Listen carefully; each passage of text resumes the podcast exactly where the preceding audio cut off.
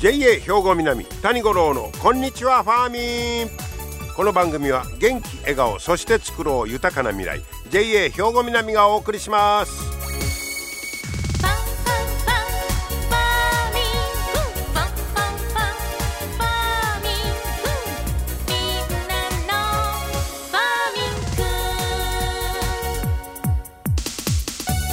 こんにちは谷五郎ですもう5月も最後の金曜日ということになりました。ね皆さんお元気でしょうか。さて昨日はね七十二校で紅紅花咲うという日でした。あの紅花の花が咲き誇る頃いうことで紅花といえば、えー、あの染料にね、えー、使うので有名ですよね。あと植物油としてもね、えー、使えるということなんですけど染色なんかで山形かが有名ですわねとか埼玉なんかでもね、えー、作られているという、えー、そんな紅花のシーズンになってますよ。という72候昨日でした。さてえー、今日はねスイカの話をちょっとしてみたいと思うんですがあのいろんな果物でもうだいぶこの頃あの種が嫌や言うてまあ種なしのもんが増えてきたり品種改良でね出てきたりしてますけどスイカスイカはまだ種ありますよねどんなんでもね。えーなんですけど、まあ、一応スイカも種なしや言うたら、えー、子供とか年配の人にも食べやすいなそらいうことで結構人気が出てきてるんだそうです。だから、まあ、種なしのスイカもだいぶ出てるみたいなんですが実はその種なしのスイカを作ろう思たら受粉を手作業で行う必要があったりあの実果実に空洞ができやすい。とかそんなリスクもあって結構栽培が難しくって手間がかかるんですって。で、まあ、なんぼまあ人気や言うねんけどそれそれやったらもうそのコスト合わんなみたいなねえこともあってであのスイカの場合は種なしを目指すんじゃなくて種ありにしよういう流れなんだそうです。でもそれ一緒やんかと思うねんけど実は種の大きさを小さくしてるんです。だそうです。で、えー、例えばこれ奈良県にある南都種苗ここは種の大きさが通常のスイカの種の4分の1あの種ね。種が4分の1ぐらいの大きさになった。ピノガールというのを、えー、開発してますわ。そしたらその種でもそんだけ小さしたら歯に当たらないんで噛んでもまあ柔らかいからこれ6,000人の人にいっぺん試食してもらったんですってどうですか？この種あり種ちっちゃいスイカ9割の人が気にならん言うたっちゅう。まああるのかないのかがわからんみたいなもんやね。ここで人気出てるらしいです。でもう2021年、え、から本格的に流通をさせているということです。えー、それと、まあ、従来の種ありと同じ感覚で栽培できる。ただ種がちっちゃいだけやから、作り方も同じ感覚で、できますから切り替えやすいと。で今年はもう去年の2倍以上の面積を見込んでる。もうごまみたいにちっちゃい種ありスイカが出てくるということですわ。それとこっちはもっとすごいですよ。普通の種の8分の1。もうこうなるとほんまごまみたいなもんよね。8分の1の大きさまで縮めたんが、えー、これもね奈良県にあります萩原農場さん。こちらの名前はプチッという名前で、えー、ここすごいです。20年ほどかけて開発してるんです。前からちゃんとやっぱそれやってはってんね。えー、でスイカとメロンが専門なんだそうですここは。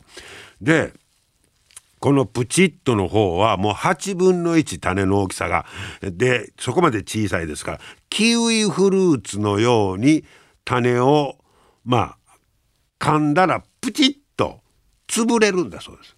で名前がプチッと。キウイの種なんか気になりませんよね。そうかあれと一緒や思ったらええねんね。はあ、で逆にこのプチッと潰れる食感が売りなんだそうです。うん、そない言うたら全然食感ないよりなんかこプチッとすんのみたい好きやね日本人。でそれで種取ってもあんとプチッと感を楽しんでもらおうとこういうことですわ。へえそうですか。ほいでここはもうそのまあおよそ20年かけて開発、えしてまして、え、去年21年には沖縄や熊本なんかで試験的な栽培に取り組んで、え、これ贈答用にも向くと、え、見込んでます。ああそうやねあの、まあ、普通にスイカもらうよりこういうなんか付加価値がついたらおこれ珍しいなどんなやろって人気出ますよね。でまず自分で買うよりこうちょっとなんか送ってもうてもうたやつを食べる方がなんかお得感感じるしね。えー、これも栽培の手間は増やさずに食べやすくすることでスイカの消費をもっと伸ばしたいと言うてあります。なるほどこれほんまやなスイカはもう種なしじゃなくって種ありで種ごと食べる感覚か。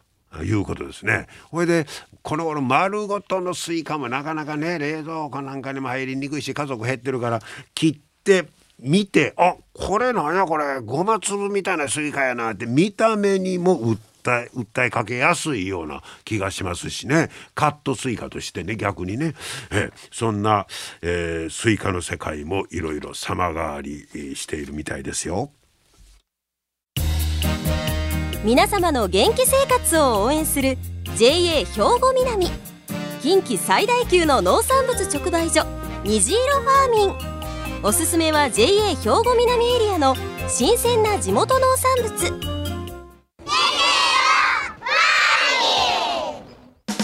JA 兵庫南は新鮮で安全な農産物の供給。人との触れ合いを大切に地域社会への貢献。人農業自然が共生できる地域社会づくりに取り組んでいきます。皆様の元気生活を応援する JA 兵庫南。JA 兵庫南谷五郎のこんにちはファーミン。さあ、えー、営農指導員の方は毎年ね、えー、いろんなあ研究をして、えー、それを発表するという、えー、研究発表をやっておられます、えー、そんな、えー、研究発表を今までも紹介してきておりますが今日は、えー、高砂営農経済センターの金子亮太さんの研究発表についてお話を伺ってまいりました。金子さんこんにちは。こんにちは。今日はよろしくお願いいたします。はい、よろしくお願いします。えー、金子さんは今高砂営農経済センター所属所属ということになるんですが、はい、えー、金子さん自身はもう農協入って何年ぐらいですか？えっ、ー、とですね、9年目になります。あ、そうですか。はい。えっ、と最初から経済センターですか？そうですね。もう半入って半年で、えー、営農今でいう営農障害はい、はい、あの業務を行わせていただいております。あ、一番最初からじゃなかったんですか？はい、あ、そうですね。はい。で、今はもういわゆる営農指導員。あ、はい、そうです。として、はい、えー、頑張ってはるね。はい。え、そういう営農指導員は初めからなろう思とったわけはなかったんですか？あ、そうですね。あの初めに入ってじゃ半年経った時点で、まあ、営農指導員の方にちょっと配属になりまして、はい、そこから、はい、そうですか。であの営農指導員の、まあ、資格試験みたいなのがいるんでしょ？あそうですね、はい、営農営農指導員という資格があります、はい、その資格も取り合って。あはい。あそうですか、えー、で、えー、営農指導員として日頃はどんな仕事内容なんですか？そうですね、あのまあ、センターによって少し異なるんですけれども、えまあ、基本は、まあ、あの野菜を作られている、えー、生産者さんのお家また補助にお伺いして、はい、まあ、その生育状況を確認したりとか、はい、まあ、販売の状況また情報の共有したりとかそういった業務になります、はい、生産から販売まで、ね、幅広いですよね。はい、でここ高砂営農経済センターはどれぐらいいてあるんですか？高砂営農経済センターがまず今年4月去年まであの稲見営農経済センターにいまして、はい、で今年4月か4月に、まあ、あの移動となりまして、まあ、この4月からあの高砂営農経済センターにそうですか、はい、えー、今までは稲見にいてはってね、えー、今年から高砂と。あそうですね。そうですか、はい。えー、個人的なあれですけど趣味なんかなんか終わりですか？趣味はあまりないんですけれども昨年ですね、はい、あの稲美の経済センター長から、あのランチュウっていう金魚をいただきまして、おランチュウはいでそれに結構ハマってしまいまして、はい、あの仕事来る前に餌をやってでまたちょっと帰ってちょっと暗い中ちょっと電気つけて餌をやって食べ終わるまで待ってるっていう。見てるんです。か癒されますあ癒されます。はい、えー。ランチュウであれ結構大きくなるんですか？そうですね。お大きくなったら本当10センチ超えてくるような金魚もいってですね。え何匹飼ってあるんですか？でですねまあ、当初ちょっと10匹いてで冬の間に1匹ちょっと死んでしまいましてで今9匹元気に、はい、結構な数ですね、あそうですねはい。大きいレモン入れて。そうです。水槽とあと桶とはい。お2つではい。そう出ますどんなとこが可愛いんですか、はい。どんなとこが可愛いんですか？で普通の金魚よりもちょっとぷくっとあの丸い形をしてまし。形が。はい。形がはい。いやそれでああ金子さんや主人が帰ってきたって分かるんですか？あそうですね。ちょっと電気がつくんでお。それで子供も。はい。帰ってきたな帰ってきたなっていう外出てきて一緒に見てっていうはい。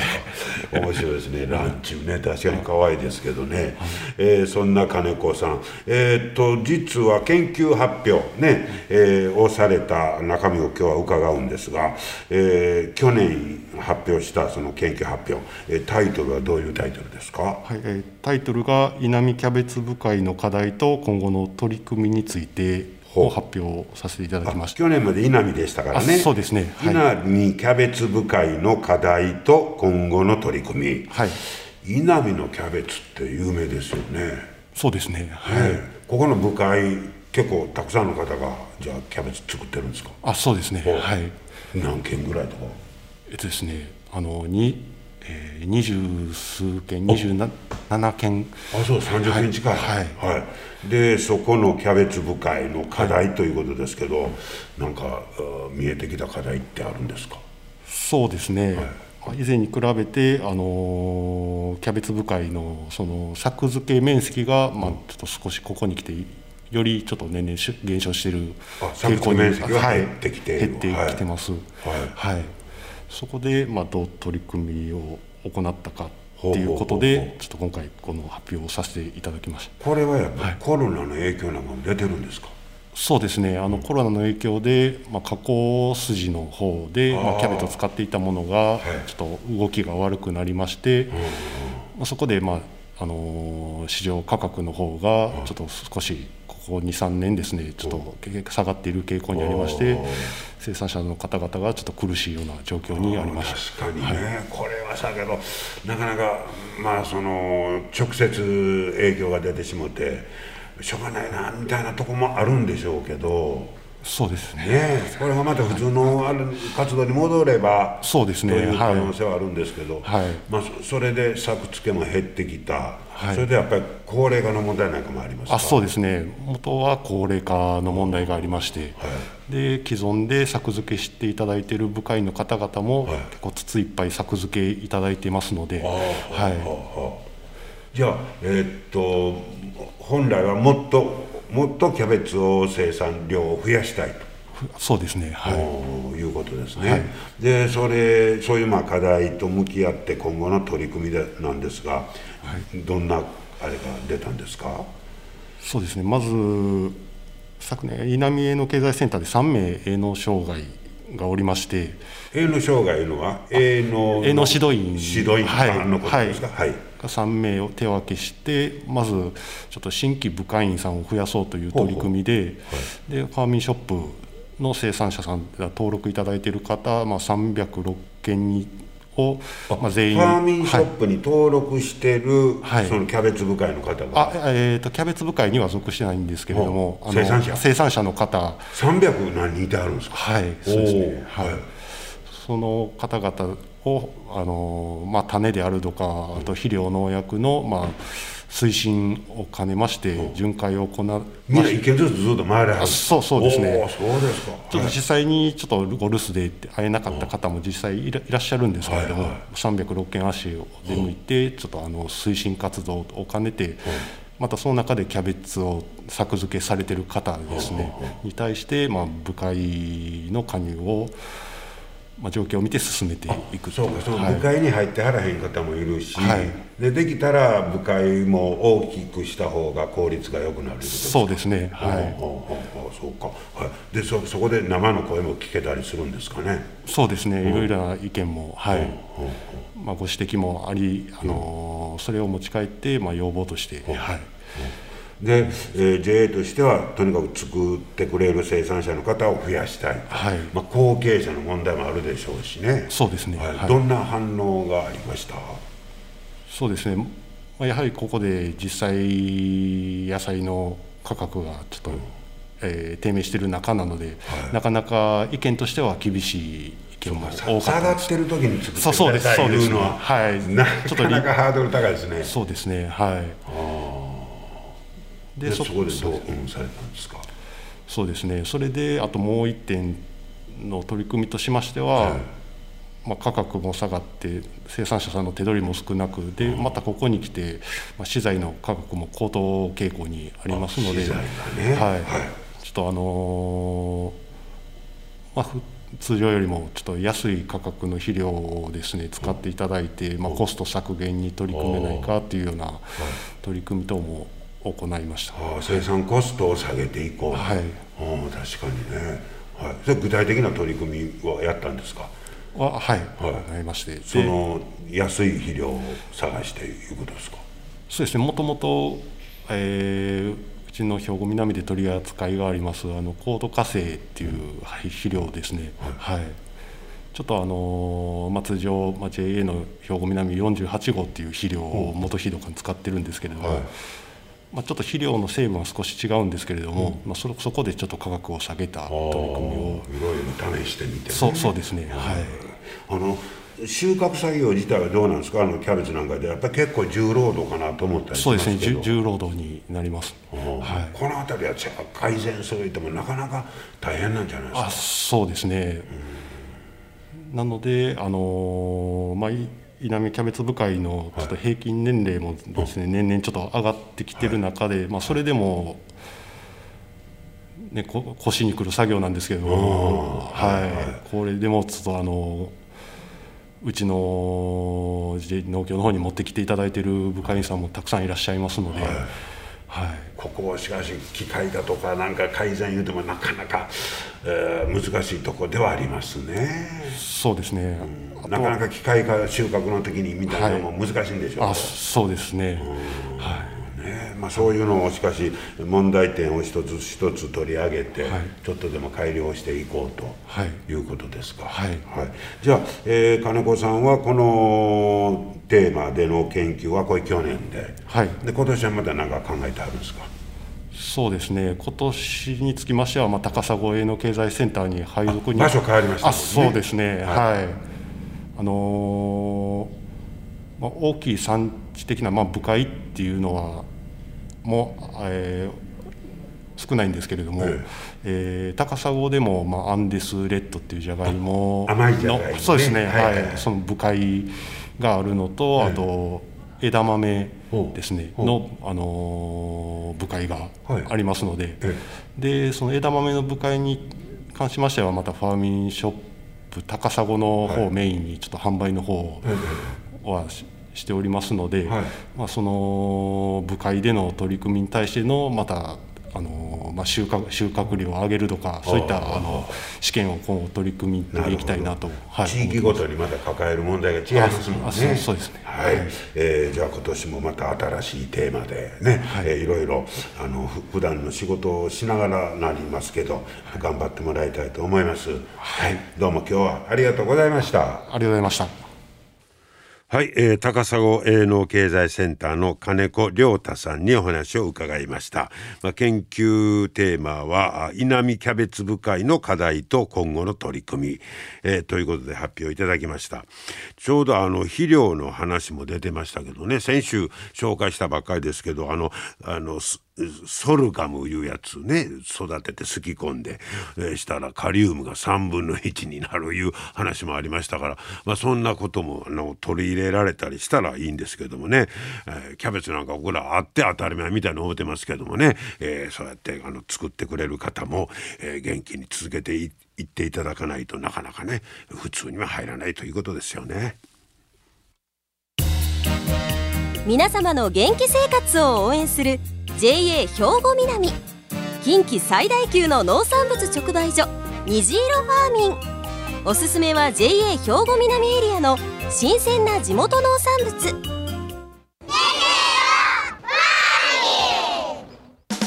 JA 兵庫南は新鮮で安全な農産物の供給。人との触れ合いを大切に地域社会への貢献。人農業自然が共生できる地域社会づくりに取り組んでいきます。皆様の元気生活を応援する JA 兵庫南。JA 兵庫南谷五郎のこんにちはファーミン。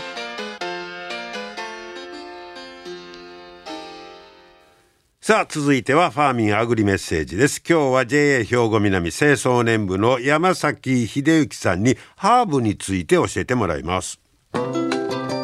山崎さん今日はよろしくお願いします。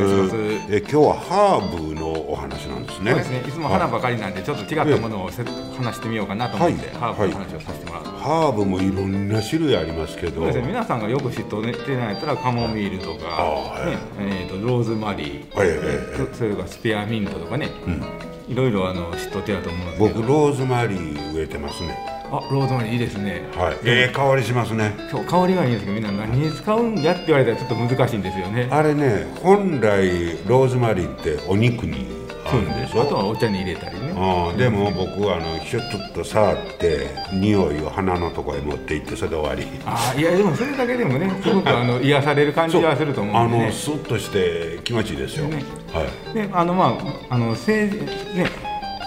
えーとこういう感じのものはすごく育てやすいんで、はい、そうですよね。もう普通に種まいとけばね、温度が上がってきたこれからの時期は、種を地面にまいとくだけでも生えてくるっていうあれ逆にねあの、こういったハーブってあの広がりすぎて、はいはい。えー、手に負えみたいなに気つけた方がとかいうの聞いたことあるそうですね、はい、まあ、雑草に近いぐらいねすごく強いんでね、はい、そこだけは気をつけてもらってまああとはひどい話ですけど除草剤かければ枯れますけどね あ増えすぎた時は。増えすぎたら、うん、ちょっとなかなかそういう気にな なれかわいそう。な気にはねなると思いますけど、はい、じゃあそのまあ言うたら自分の好みに応じてみたいな感じですか？そうですね。はいまあ、その他にもあのバジルなんかがね有名なんですけど。バジル。はい、はい、あのかちょっと料理に使ってみたりね、はあ、ケーキとかにアクセントで乗せてみたりすると思うんこんな鉢で植えとってもええんですね。そうですね、はい、それでバジルやったらねあの、香りもいいですし、葉っぱの色の違ういろんな感じのものがあるんですよね。紫色のものとか葉っぱの小さいものとか。だからそれをあの花と一緒に寄せ植えとか花壇に植えてもらってもまた別の使い道があると思いますのではい。じゃあね皆さん一度またハーブにチャレンジしてみてはいかがでしょうか。楽しいですもんね。はい、はい、山崎さんでした。ありがとうございました。はい僕もローズマリーやタイムとかも植えてるんですけどちょっとあるだけで違いますもんね。是非今日も最後までお付き合いいただきましてありがとうございました。JA 兵庫南谷五郎のこんにちはファーミンこの番組は元気笑顔そして作ろう豊かな未来。JA 兵庫南がお送りしました。